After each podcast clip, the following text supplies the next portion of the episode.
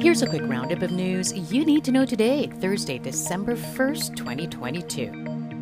Philippine President Ferdinand Marcos Jr. says a government to government approach may not be the way to go in sealing a joint oil exploration with China. That's as he notes Beijing's territorial claims in the West Philippine Sea were a roadblock during the negotiations with the previous administration. Marcos says his administration is now looking for other ways to handle the issue, adding that the Philippines would benefit greatly from the oil exploration.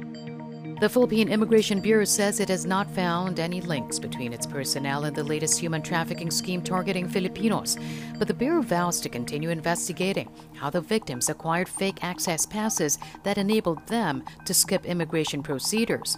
The Manila International Airport Authority, for its part, says it already took steps to catch those using fake access passes. A Chinese mafia is allegedly behind the scheme, duping Filipinos into working in a cryptocurrency scam. The Philippine Trade Department looking at various ways to keep consumer prices low.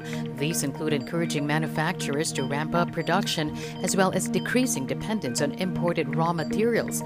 But Trade Undersecretary Ruth Castelo admits there is nothing much their agency can do to combat inflation.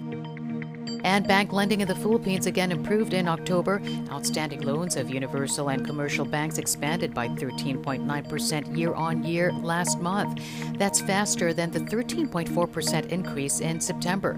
The Philippine Central Bank is optimistic. The sustained growth in lending activity and ample liquidity will support the recovery of economic activity and domestic demand.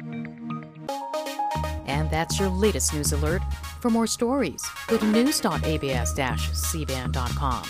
And I want TFC.tv.